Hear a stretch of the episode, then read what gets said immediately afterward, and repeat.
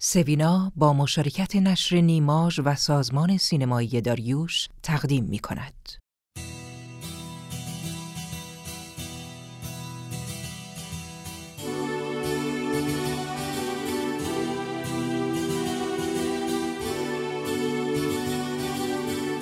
قصه شب سوینا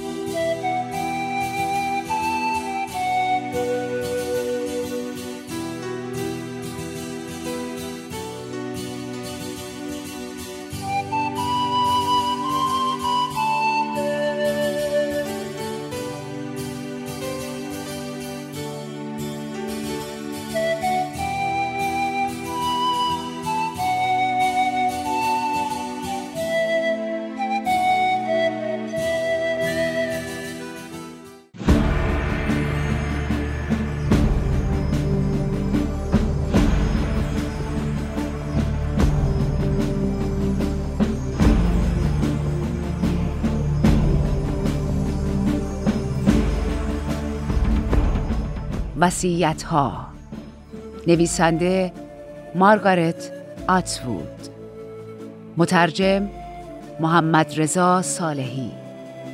انتشارات جمهوری. سال انتشار 1398 راوی بهناز بستاندوست.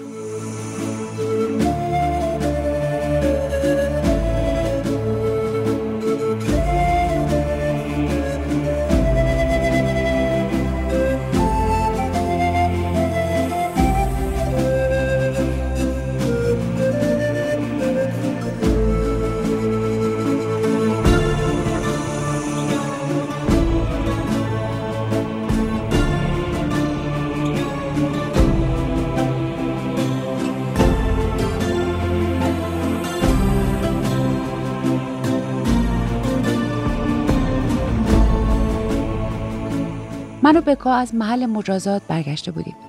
برایش یک فنجان چای ریختم و از او خواستم کمی استراحت کند چون هنوز رنگ پریده به نظر می رسید. اما گفت می تواند احساساتش را کنترل کند و حالش خوب است. هنگامی که در زدن ما مشغول خواندن وعده اسرانه کتاب مقدس بودیم.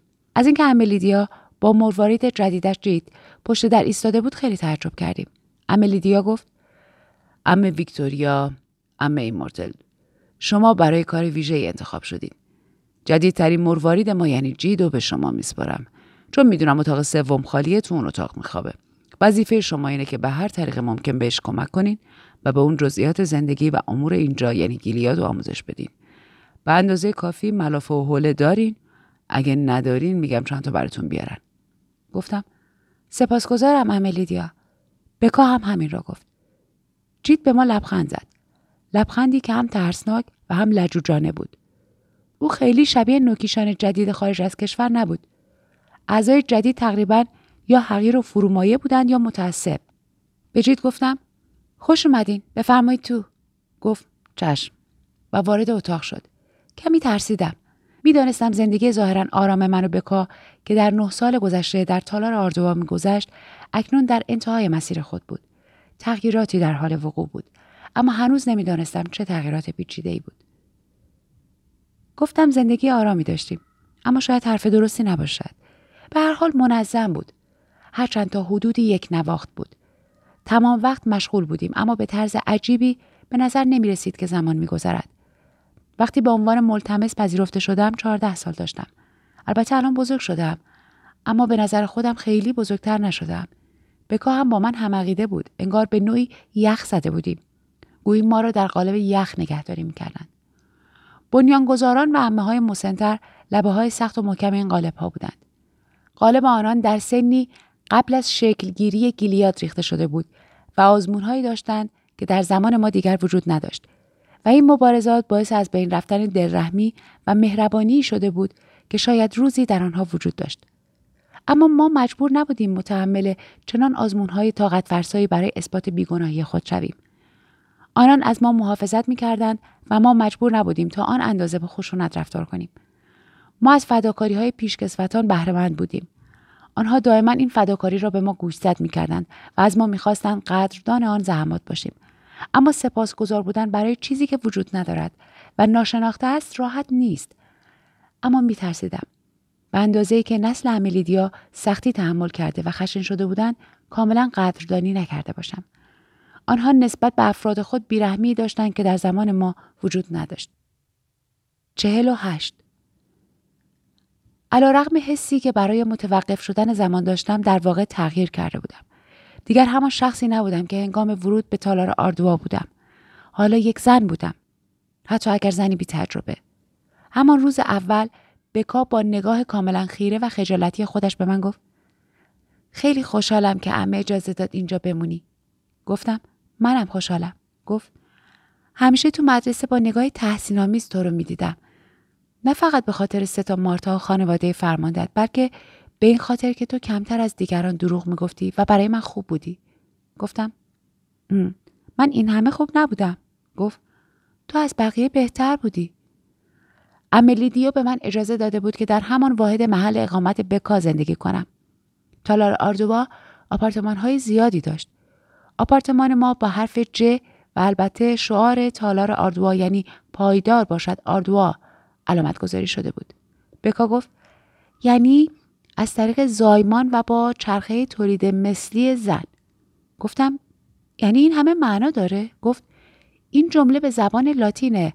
در زبان لاتین مناسبتر به نظر می‌رسه. گفتم زبان لاتین چیه؟ بکا گفت زبانی بسیار کهنه است که دیگر کسی با آن سخن نمی‌گوید. اما مردم شعارهایشان را به آن زبان می نویسند. مثلا شعار همه چیز روی دیوار به معنای وریتاس و وریتاس واژه لاتین به معنای حقیقت است.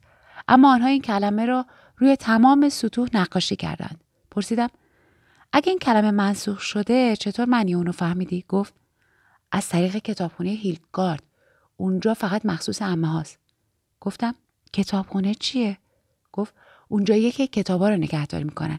چند تا اتاق پر از کتاب. پرسیدم اون کتابا خطرناکن؟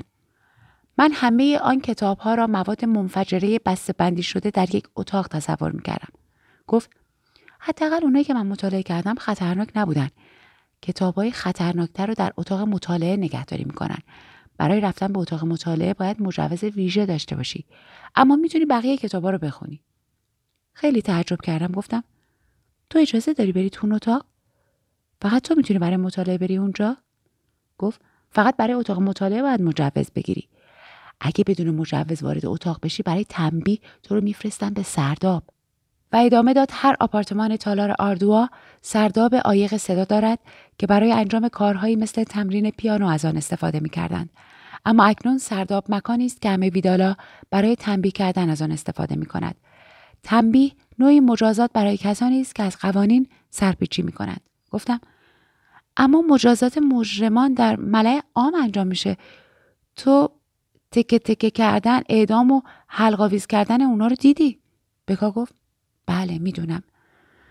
ای کاش نمیذاشتن اونا انقدر بالا بمونن. وقتی بوی اجسادشون به اتاق خواب ما میاد منو مریض می‌کنه. اما تنبیه کردن ها توی سردا فرق داره. به نفع ماست. حالا بیا لباس یونیفرم بپوش. نام خودت هم انتخاب کن. املیدیا و دیگر امه های موسن فهرستی از اسامی مورد تایید فراهم کرده بودند. بکا گفت نامها بر اساس اسامی محصولاتی است که زمانی خانم ها دوست داشتند و به آنها اطمینان داشتند.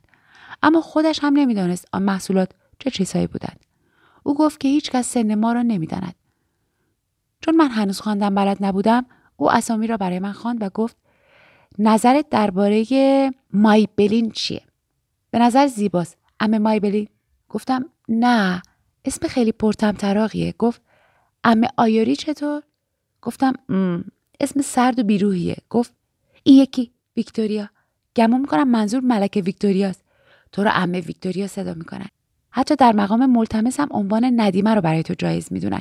اما وقتی که مأموریت دخترای مرواریدی رو در سایر کشورهای خارج از گیلیاد به پایان برسونی با عنوان امه ارشد فارغ تحصیل میشی.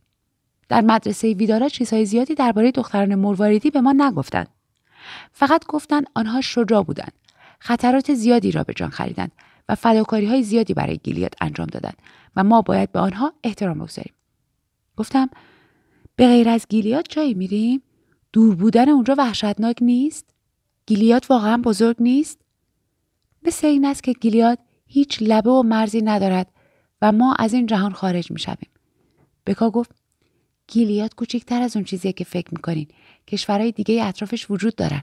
روی نقشه به شما نشون میدم. شاید گیج به نظر می رسیدم چون او به من لبخند زد و گفت نقشه چیزی مثل عکسه. ما اینجا خوندن نقشه ها رو یاد می‌گیریم. گفتم خوندن عکس؟ چطور می‌تونین این کار رو انجام بدین؟ تصاویر رو که نمی نویسن او دوباره لبخند زد. بعدا خودتون می‌فهمین. منم اولش نمی‌دونستم چجوری باید این کار رو انجام بدم. اینجا با تو احساس تنهایی نمی‌کنم.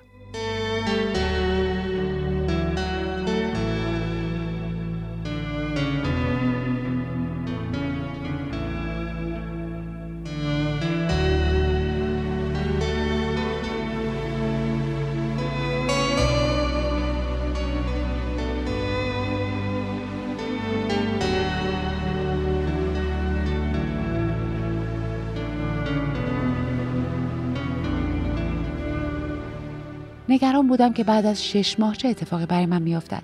اجازه می‌دهند که بمانم؟ وقتی امه ها طوری به من نگاه می‌کردند که انگار دارند سبزی پاک می‌کنند خودم را میباختم.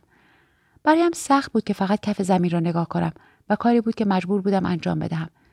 کمی بالاتر فقط می توانستم به بالاتنه آنها خیره شوم که بیادبانه بود یا به چشمایشان که آن هم گستاخانه بود. سخت بود که اصلا صحبت نکنی مگر اینکه اول یکی از امه های مسن با تو صحبت کند. حرف شنوی، چاپلوسی، تعلیم پذیری اینها فضیلت های مورد نیاز بودند. بعد هم خواندنم را ناامید کننده می دانستم. با خودم می گفتم شاید برای یاد گرفتن خیلی دیر شده است. شاید مثل قلاب بافی های ظریف بود. باید این کار را از دوران جوانی شروع کنی. وگرنه همیشه خام هستی. اما کم کم یاد گرفتم. بکا گفت شما استعداد خوبی داری. در مقایسه با زمانی که من این کار رو شروع کردم شما خیلی بهتری. کتاب هایی که برای یادگیری به من داده بودند درباره پسر و دختری به نام دیک و جین بود. کتابها خیلی قدیمی بودند و در تالار آردوا تصاویرش را تغییر داده بودند. در متن کتاب جین دامنهای بلند و بلوزهای آسین بلند می پوشید. اما با توجه به بخشهایی که تصاویر آن رنگ شده بود معلوم می شد که زمانی دامن جین بالای زانو و آستینهایش تا بالای آرنج بوده و آن زمان هجاب نداشته است. یک چیز خیلی جالب در مورد این کتاب ها این بود که دیک جین و سالی مقدس در خانه زندگی می‌کردند که هیچ چیز اطراف آن وجود نداشته جز یک حصار چوبی سفید و آنقدر چلوول و کوتاه که هر کس می‌توانست از آن بالا برود. هیچ فرشته و نگهبانی هم آنجا نبود. دیک و جین و سالی بیرون بازی می‌کردند و همه می‌توانستند آنها را به خوبی ببینند هر لحظه امکان داشت تروریست ها سالی را بدزدند و مانند نیکل مقدس و سایر کودکان معصوم روبوده شده او را به کانادا قاچاق کنند. زانوهای لخت جی می توانست تمایلات نفسانی را در هر مردی که از آنجا عبور می‌کرد برانگیزد. هرچند همه بدن او به جز صورتش را در تصاویر رنگ کرده بودند. بکا گفت در این کتاب ها رنگ کردن تصاویر کاری بود که از من خواسته بودند انجام دهم چون باید این کتاب ها را به ملتمسین می‌دادند بکا خودش هم تصاویر کتاب های زیادی را رنگ کرده بود. گفت معلوم نیست به من اجازه موندن بدن یا نه.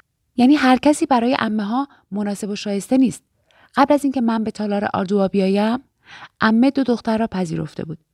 اما یکی از آنها درست بعد از سه ماه از تصمیم خود صرف نظر کرده و خانوادهش او را از آنجا برده بودند و سپس با کسی که پدر و مادرش می‌خواستند ازدواج کرده بود. گفتم چه بلایی سر اون یکی دختر اومد؟ بکا گفت یک اتفاق بد. اسمش امه لیلی بود. اولش به نظر می رسید مشکلی نداره. همه می‌گفتن به خوبی با همه کنار میاد. اما بعدا به خاطر حاضر جوابی تنبیه شد. فکر نمی کنم بدترین نوع تنبیه بود. امه ویدالا یه رگ پستی هم داره. وقتی امه ویدالا اونو تنبیه کرد به اون گفت آیا این تنبیه رو دوست داری؟ و هیچ جواب درستی نشنید. گفتم اما امه لیلی گفت بعد از اون دیگه اون آدم سابق نبود. می‌خواست از تالار آردوها بره. گفته بود به درد این کار نمی‌خوره و امها گفته بودن که اگه اینطوره باید ازدواج برنامه ریزی شدهش اتفاق بیفته. اما لیلی نپذیرفت. من که یک باره خیلی به لیلی علاقمند شده بودم پرسیدم چی می‌خواست؟ گفت او می‌خواست تنها زندگی کنه و تو مزرعه کار کنه. اما الیزابت و امه ویدالا می‌گفتن این طرز تفکر چیزیه که خیلی زود به خاطر مطالعه کردن به دست میاد. می‌گفتن قبل از اینکه ذهنش به اندازه کافی تقویت بشه تا این عقاید رو توی سرش پرورش بده تو کتابخانه هیلدگارد به عقاید نادرستی دست یافته و کتابای مشکوک زیادی وجود داره که باید اونا رو از بین ببریم. اونا می‌گفتن باید اونو بیشتر تنبیه کنن تا بتونه افکار خودش رو متمرکز کنه. گفتم چه تنبیهی بود؟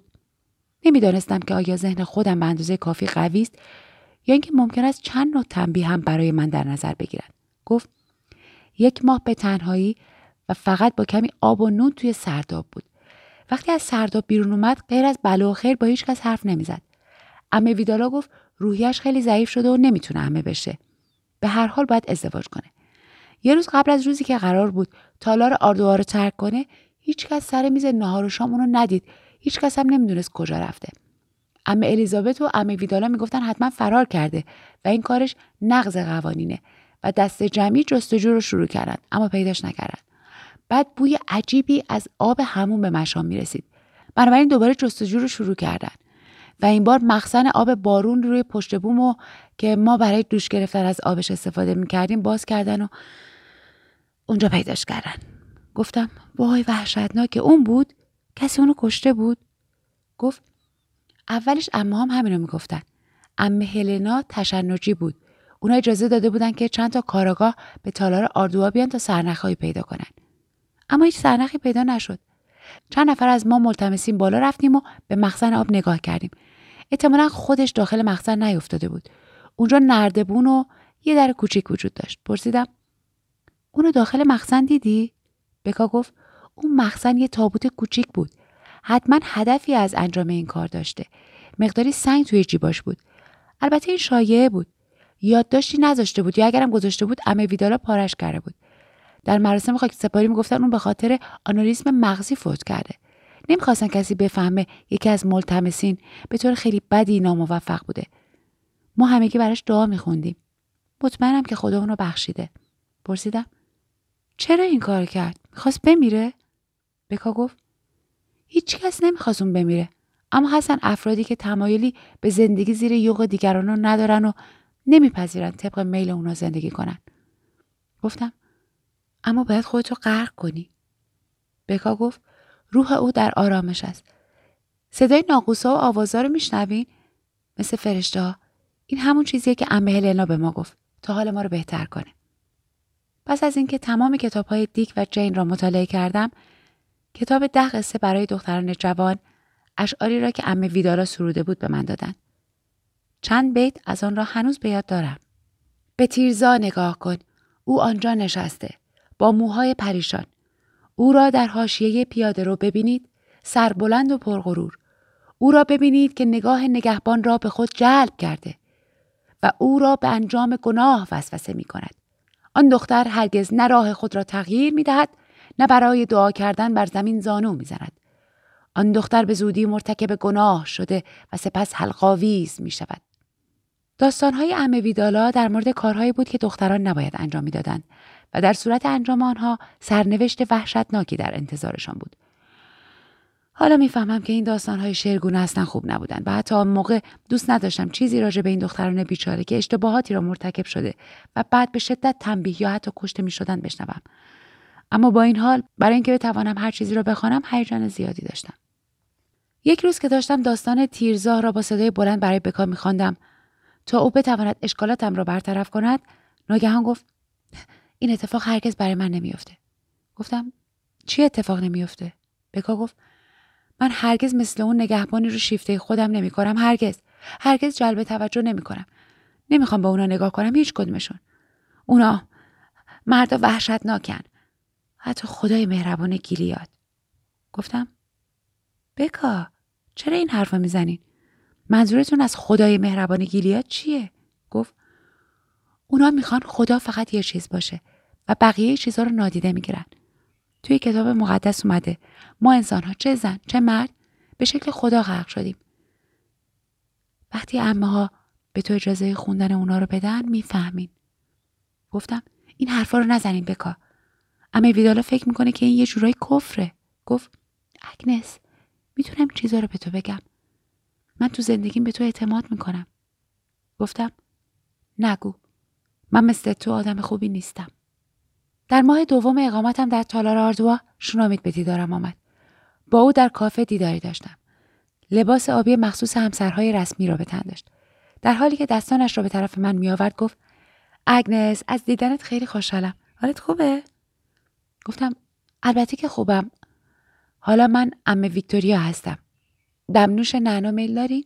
گفت فقط پاولا بود که فکر می‌کرد شاید تو مردی و اشتباهی رخ داده یا با لبخند گفتم که من دیوونم؟ من گفته بودم که شونامید به عنوان دوست خانوادگی به پاولا مراجعه می‌کند. حالا شونامید مقام بالاتری نسبت به او داشت که این باید پاولا را خیلی عذاب داده باشد. دختر جوانی که به رتبه بالاتر از او ارتقا یافته است. گفتم می‌دونم پاولا اینطور فکر می‌کنه. راستی باید ازدواجتون رو تبریک بگم شونامید. با لحن دختر مدرسه ها گفت تو از دست من عصبانی نیستی؟ گفتم چرا اینطوری میگین؟ چرا باید از شما عصبانی باشم؟ گفت خب من شوهرتو ازت گرفتم. آیا او اینگونه فکر می‌کرد؟ آیا او در مسابقه پیروز شده بود؟ چگونه می توانستم بدون توهین به فرمانده جود این قضیه را انکار کنم؟ گفتم یه تماس تلفنی برای ارتقای شغلی داشتم. خندید. راست میگی؟ خب من یه تماس تلفنی برای تنزل رتبه داشتم. من چهار تا مارتا دارم. ای کاش می‌تونستی خونم رو ببینی. گفتم مطمئنا خونتون خیلی دوست داشتنیه. گفت تو واقعا حالت خوبه؟ شاید تا حدودی حق داشت نسبت به من مسترب باشد. گفت اینجا تو رو بیر نکرده خیلی جای دلگیریه. گفتم خوبم. برای شما آرزوی خوشبختی می‌کنم. گفت بکام توی این دخمه است نه؟ گفتم اینجا دخمه نیست. بله ما توی یه خونه زندگی می‌کنیم. گفت نمیترسی با قیچی باغبونی بهت حمله کنه؟ اون هنوز دیوونه است؟ گفتم ایشون هیچ وقت دیوونه نبود فقط ناراضی بود. از دیدنت خیلی خوشحال شدم شنمید من باید برگردم سر کارم. تقریبا جدی گفت تو دیگه منو دوست نداری؟ گفتم برای امه شدن مشغول یادگیری هستم. واقعا قرار نیست کسی رو دوست داشته باشم.